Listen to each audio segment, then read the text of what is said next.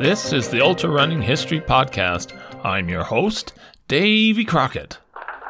Thanks for not coming.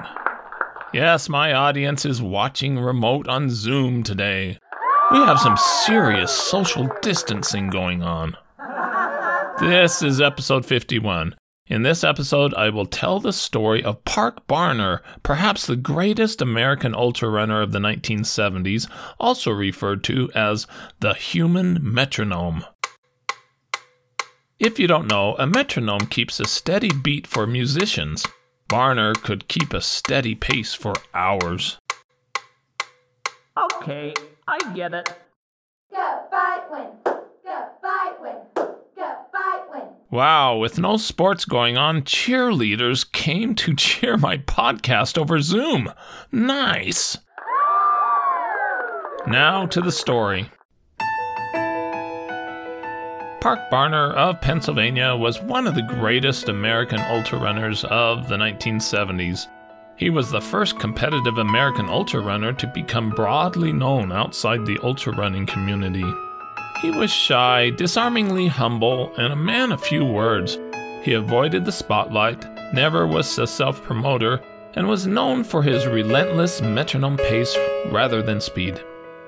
Barner won, and he won often. At one time, he held the world record for the 24-hour run and other ultra-distance American records. But he said he didn't really need trophies or wins to feel satisfied. To him, running was something he enjoyed doing. He said, "It makes me feel good. I sort of feel like a kid." He was called the Lonely Machine, the American Record, the Human Treadmill, and the Human Metronome for his even-paced racing.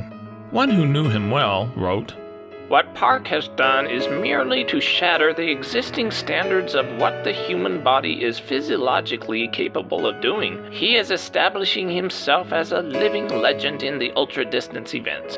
Today, few runners have heard about Park Barner. Here is his story. Park Ivan Barner, Jr. was born January 13, 1944, in Pennsylvania. His Barner ancestors immigrated to the Pennsylvania Dutch region during the 1700s and lived there for 6 generations around the Harrisburg area.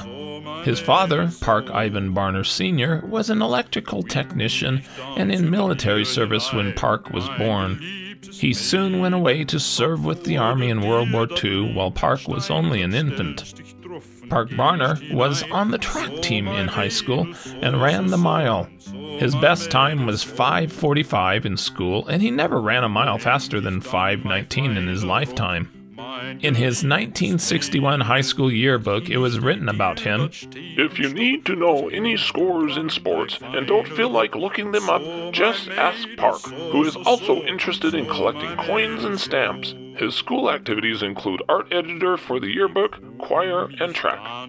He served in the Army in Germany during the late 1960s. While there, he watched a movie that inspired him to start running. He said, "I remember coming home and getting out a piece of paper and drawing a track on it and writing the words 'run' in big letters. I went right out and ran 3 miles." After returning to the United States in 1968, he was stationed at Fort Devens in Massachusetts. One evening, after a ball game, he decided to walk the 38 miles back to the base. He went through the night and finished at 10 a.m. in the morning. Soon after, he started running seriously at the age of 24. Barner said, "Nothing special got me into running. It's just wanting to run farther and farther all the time. Running just made me feel better."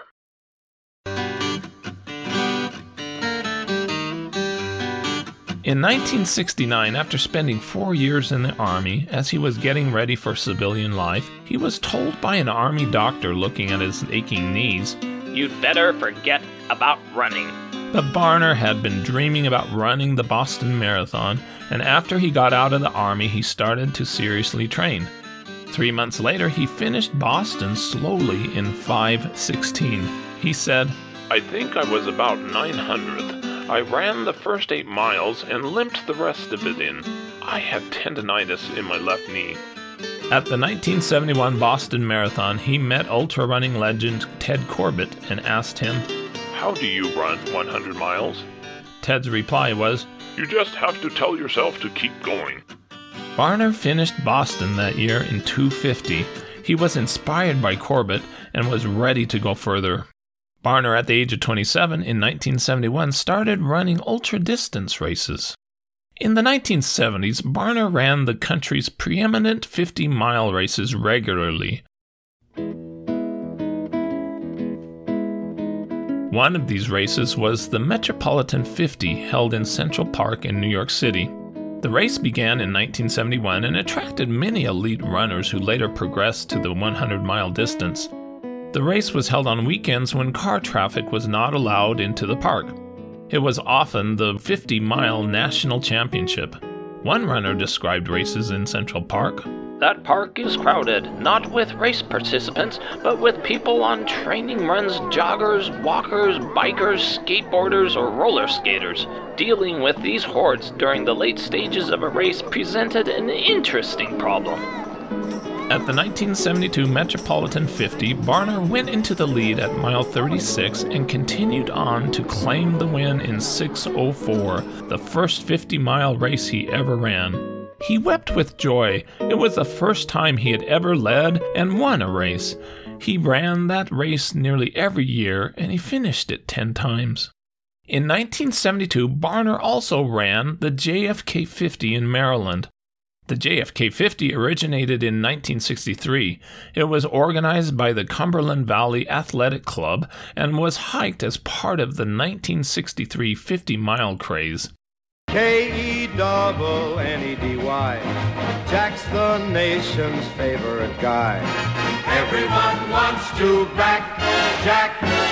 Jack is on the right track. The JFK 50 course, mostly on dirt, covered miles on the Appalachian Trail and on the Chesapeake and Ohio Canal towpath.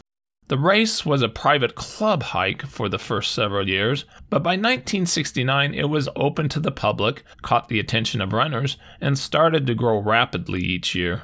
When Barner first ran the JFK 50 in 1972, he competed with an astonishing 1,075 hikers and runners.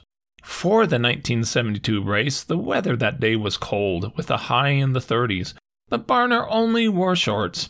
After the first 16 miles, he was leading, 13 minutes ahead of the course record pace, but once off the Appalachian Trail, he slowed on the C&O Canal towpath. He said, "I felt tired all over that last part of the race. I knew I was losing the record, but I felt done in and just wanted to finish." He won in 6:29. Asked about the course, he replied, "This is the toughest course I've ever seen." England deserves much of the credit in the 1950s for re-establishing ultras in the modern era, and specifically the 50-miler. The London to Brighton 52-miler began as an official running race in 1951. Ted Corbitt of New York City established post-war ultra-distance races again in America as a means to qualify to run London to Brighton. Barner quickly knew that he needed to make the pilgrimage to run London to Brighton. He ran the famed race in October 1972 and finished 12th in 5:56, the only American finisher that year. The Lake Waramaug 50-mile and 100-kilometer race in Connecticut started in 1974. The course was fast, a 7.59-mile paved road loop around the lake. For many years, it was the unofficial national championship for the 100K distance. After you finished 50 miles, you could choose to continue on and finish the 100K distance too. Barner ran Lake Waramaug in its inaugural year, 1974. This was Barner's first 100K race. He won, beating Ted Corbitt, with a time of 7:37, setting an American record for 100K. Along the way, he also won the 50-miler in a blazing time of 5:55. He would win the 100K there for the next 2 years and finish the Lake Waramaug 100K 9 consecutive years. It became his favorite race. By 1974, Barner was no longer a newcomer in American ultra running. He was becoming the best ultra runner in America. Barner had his eyes on a new, very long super marathon of 300 kilometers, or 186 miles. The race was held in November 1974. He went to Washington, D.C. to run the length of the Chesapeake and Ohio Canal dirt towpath from Georgetown to the canal's end at Cumberland, Maryland. Construction of the canal began on July 4, 1828, with President John Quincy Adams symbolically breaking ground. Though originally designed to reach the Ohio River in Pittsburgh, limited funding and engineering practicality set the final destination at Cumberland, Maryland. 35,000 laborers spent 22 years constructing the full canal. Thanks to the work of William Douglas, the canal was taken in by the National Park Service, repaired, and turned into a massive park. Today, 5 million tourists a year visit the canal. Runners ran this race in 3 days, 100K each day. No one had ever run the canal in 3 days. Barner covered the 100K segments with amazing consistency and speed, 7:52, 8:12, and 7:48. He averaged 7:42-mile pace spread over the 3 days for a total time of 23 hours, 53 minutes. 2 years later, in 1976, Barner wanted to try to run the C&O Canal race straight through in less than 40 hours. The race started in front of the Watergate Hotel with 9 starters. He ran the first 100K in 8:50 to win that part of the contest, and then continued on. All went well until dark.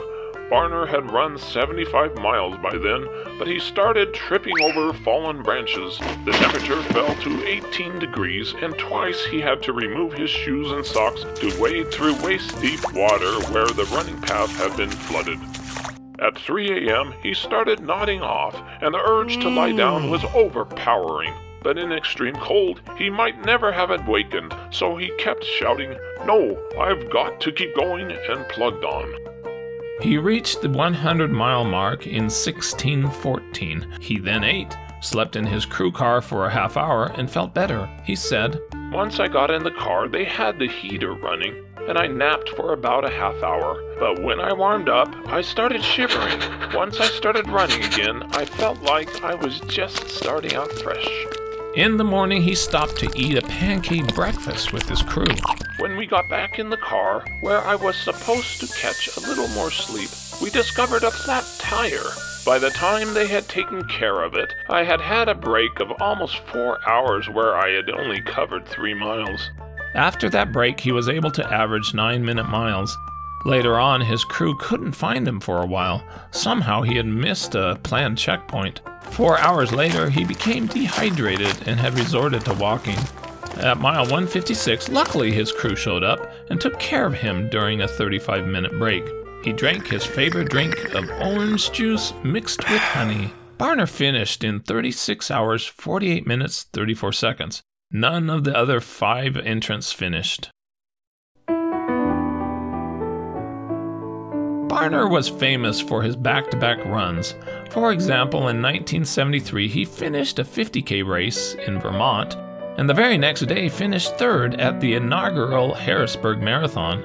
In 1977, he set a course record of 6:13 on the Stone Mountain 50-miler in Georgia. After finishing, he then boarded a bus and rode 19 hours to arrive 5 minutes before the 7 a.m. start of the Maryland's Beltview Marathon. The bus seat was so cramped that he could not even bend over to change into fresh socks. He ran in them again and finished in 3:01. Later it was written about Barner. Normal men do not attempt ultra-distance races or even marathons 2 days in a row, but Barner has run 14 back-to-backs, as he calls them, 9 of them combinations of marathons and runs of 50 miles or more. And he says, quote, "I usually felt better the second day." On August 16, 1974, Barner ran his first 100-mile race. It was held on a quarter-mile track at New York's Queensborough Community College. There were only 7 starters, and all but Barner dropped out along the way. He won with a time of 13:40 for a lifetime best. In 1977, Barner accomplished one of his many long solo journey runs between cities. He ran from the Washington, D.C. capital to the Harrisburg, Pennsylvania capital, 106 miles in 18 hours, 41 minutes. Barner would race with a relentless metronome pace rather than using blazing speed at the beginning of a race. Frequently, he would run the second half of a race faster than the first half, producing rare negative ultra splits. While other runners were meticulous about their diet, Barner gave little thought to diet and ate whatever he wanted. He says he rarely eats steak or chicken, and his normal lunch on a workday consists of a bag of peanuts, popcorn, or corn chips. He also takes wheat germ oil and multivitamins with minerals. He had the reputation of being very durable, only wearing a t-shirt and shorts when running in sub-freezing weather. By 1978, Barner had finished 41 races of 50 miles or longer and won 19 of them. In June 1978, the New York Roadrunners Club started to put on yearly 100-mile races at Flushing Meadows, the site of the 1964 World's Fair. The course that year was on a paved 2.27 loop around Meadow Lake. Runners would run 44 loops. Barner was among the 21 invited starters who ran in the first Unisphere 100. The race started at 4 p.m. and Barner ran alone, apart from the others, and took off uncharacteristically fast from the start. By 50 miles at 5:59, he lapped everyone else in the field. During the night, the officials placed candles in bags around the lake at locations where there weren't street lamps. There was no fence around the lake. We worried that when runners lost concentration after 60 miles, they might fall into the lake. Barner reached mile 75 in just under 10 hours and cruised to the win with a time of 13 hours, 57 minutes. His only complaint was that the course was too flat. I would have preferred a few hills. Barner was ready to try his hand at a 24-hour race. He set his sights on running at Glassboro, New Jersey at the end of October in 1978. 2 weeks before his attempt, he ran from Pittsburgh to Harrisburg 203 miles with no sleep and only 3 meals in less than 37 hours. At the 24-hour race, there were 9 starters who ran on a cinder track at the state college. Don Choi, the American record holder, pushed a fast pace and built up an 18-lap lead on Barner. Choi dropped out at mile 113 and Barner took the lead. During the race, he drank 3 quarts of Gatorade, 2 quarts of diluted orange juice, 1 quart of coffee, and 1.5 gallons of water. Before Power Bars existed, Barner would eat frozen chocolate cookie dough during his ultras. He ran strongly to the end and finished with 152 miles, a new American record. After the race, he commented that he could have run 300 miles and wondered when someone would hold a 48-hour race.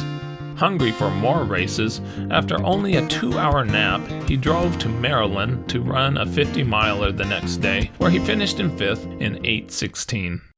After that amazing accomplishment, Barner was featured in the November 1978 Sports Illustrated magazine.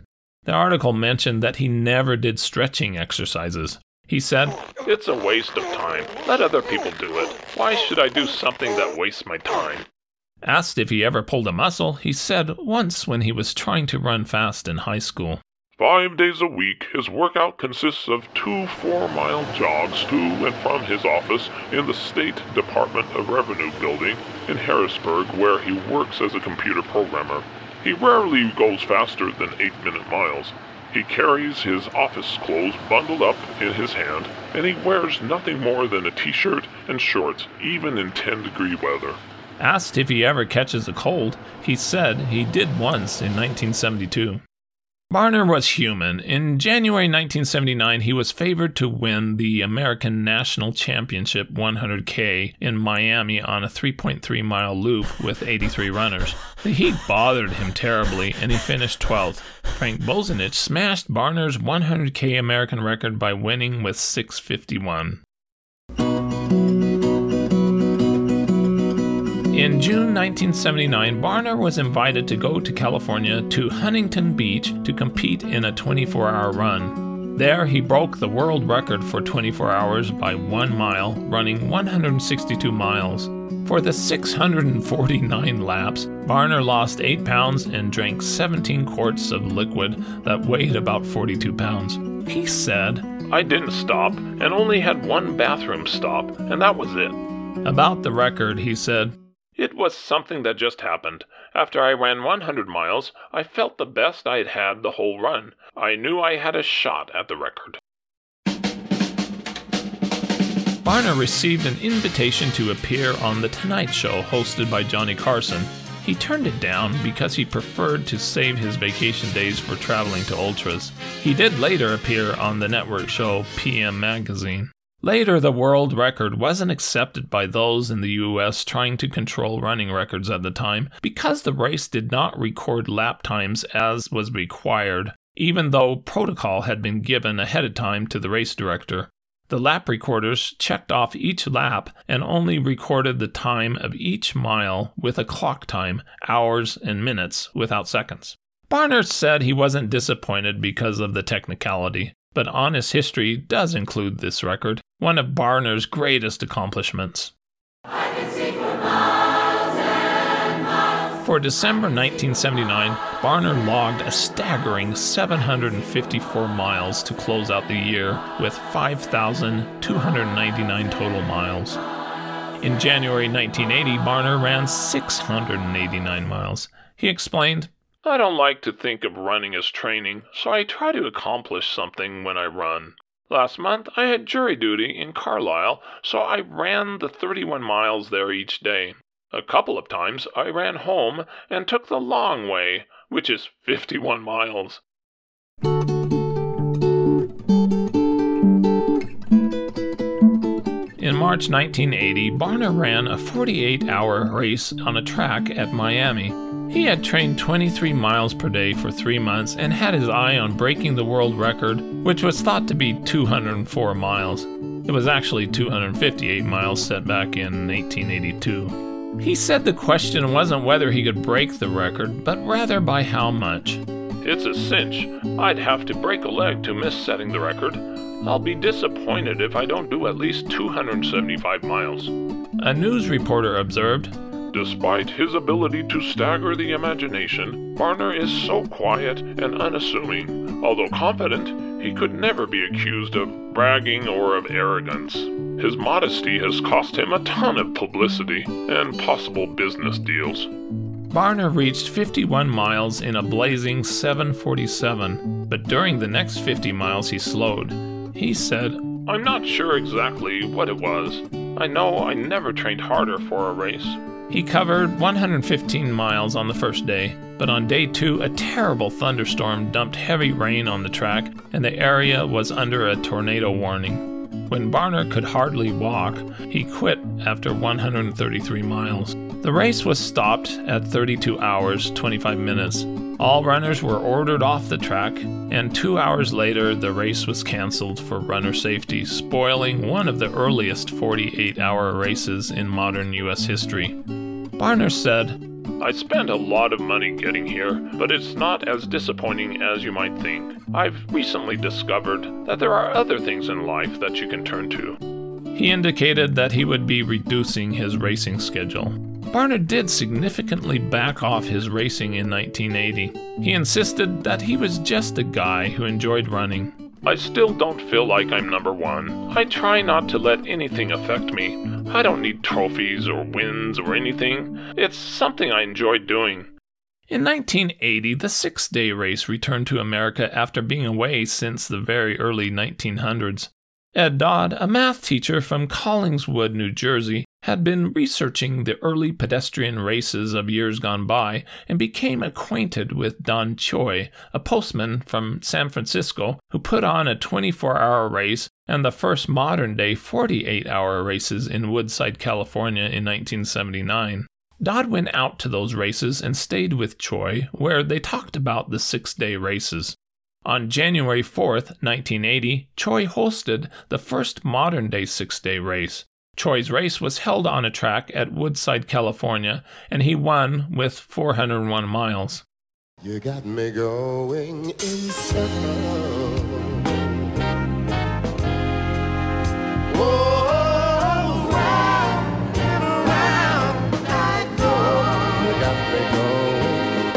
circle. 2 months later, also in 1980, Dodd organized his own race, the Edward Payson Weston 6-Day Go-As-You-Please Invitational Track Race, held on a cinder track in Pinsaken, New Jersey. Dodd recalled, "We put the race together in about 4 weeks on a cinder track, built during the Depression and never kept up. We erected 4 big lights in the center of the football field and dragged the track. We had a card table where the runners would record their times themselves at the end of each mile, and a table with an ice chest for drinks. Each runner was on their own as far as aid, drinks, and food went." 6 runners took part, and Choi won that first year with 425 miles.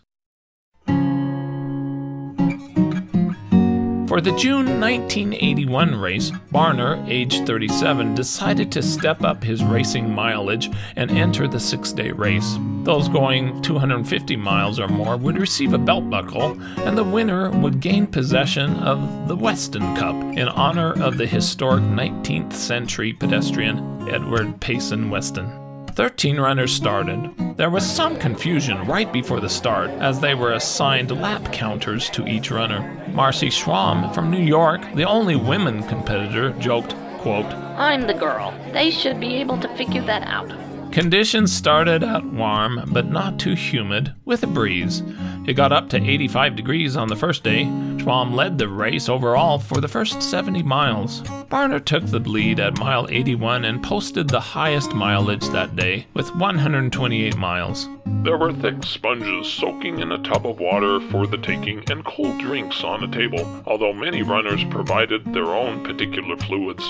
After the first day, Barner's strategy involved never being on the track for more than 12 hours per day, and then to rest at a motel nearby. At one point, he was off the track for 15 hours straight, but while on the track, he was a machine. On the last day, after he broke Choi's previous year's 425-mile record and adding 5 more for 430 miles, he decided to not run for the last few hours. He had a comfortable lead and watched from the stands. In the end, he won with 430 miles. Marcy Schwam also won with 384 miles and placed second overall.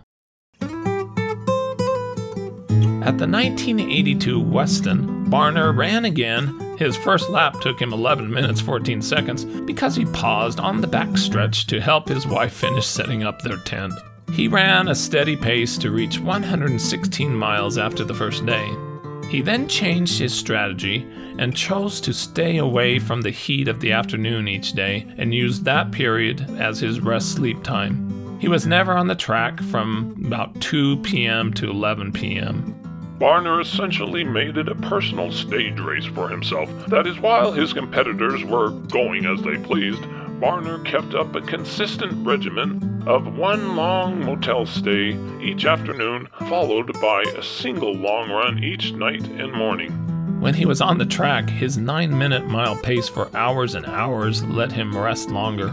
With a couple hours to go, he stopped at 444 miles, liking that number, but then added 1 more mile when he learned that Australia's Joe Record had done 444 miles the past November in England. His racing strategy broke the modern-day American record. Barner was an ultra-running legend. One runner at Weston commented, "I got to run with him and enjoyed talking to him. He's the first ultra-marathoner I ever heard of, so I was glad to meet him." Barner ran in some crazy long races across states. He entered a September 1982 500-mile stage race along much of Lake Michigan. Freshwater highway coming down from Canada, all around the shoreline, you can hear them sing. The Say Yes to Michigan race started in the northern reaches and headed to Detroit in the south. They were allowed 16 hours of running each day from 5 a.m. to 9 p.m. Park had acquired a mysterious back spasm, which at one point had him hanging from a tree to relax his spine. The next morning, after a collision with a skunk from which he somehow escaped odorless, he was back to normal. He won the race in 6 days, 6.5 hours, and was the only finisher among the 3 starters. As Barner reached age 43, his 50-mile time increased towards 7 hours, and he knew that he was getting older. Shortly after that, he retired from running ultras at that early age. One can only wonder what he could have accomplished if he would have started running the trail 100-milers that were springing up at the time. He probably could have excelled with his controlled metronome pace. But Barner participated in other activities as an outlet for his intense drive to excel. He was an amazing bowler and once bowled 39 games and averaged a score of 199. Once he retired from running ultras, by the 1990s his mileage dramatically dropped to as low as 10 miles per week. He did continue running some marathons. About 1994, Barner took up horseshoes and excelled, competing at a very high level. By 2000, he was competing regularly at the World Championships. It's a very competitive sport. We have 44 states represented in this particular event, and we also have competitors from Canada, and earlier this week we had competitors from Switzerland. By 2007, he was a nationally ranked ringer. He competed that year at the National Senior Games. When he was 63, he still ran a few days per week, but he no longer tried to compete, just finished marathons. He estimated that he had run 83,000 lifetime miles. One reporter observed about his horseshoe throwing, "Barner looks younger and fitter than most of his competition, and the look in his eyes suggests he is totally focused. Ask him if he tried other sports, he replies without fanfare, 'I was once one of the best ultra-marathoners in the world.'" Barner reflected, "I try to be humble, but the older I get, the more I think about these things and what I did. I look at my logs and I think, did I really do that?" Yes, he did. In his heyday, he ran 50 miles in under 6 hours 19 times. He ran at least 100 miles in about 13 races during his career, and his personal best 100-mile time was 13 hours 40 minutes. Barner still ran about 2 marathons per year, but said that pitching horseshoes took up too much of his time. "One day a year, I go out and try to make 1,000 ringers." It would usually take him 8 hours. In 2012, Barner was inducted into the American Ultra Running Hall of Fame. In 2019, he finished the Harrisburg Marathon for the 47th time. He had finished it in every year it had been held. He walked nearly the entire way and was more than 5 hours slower than the first time he ran it in 1973.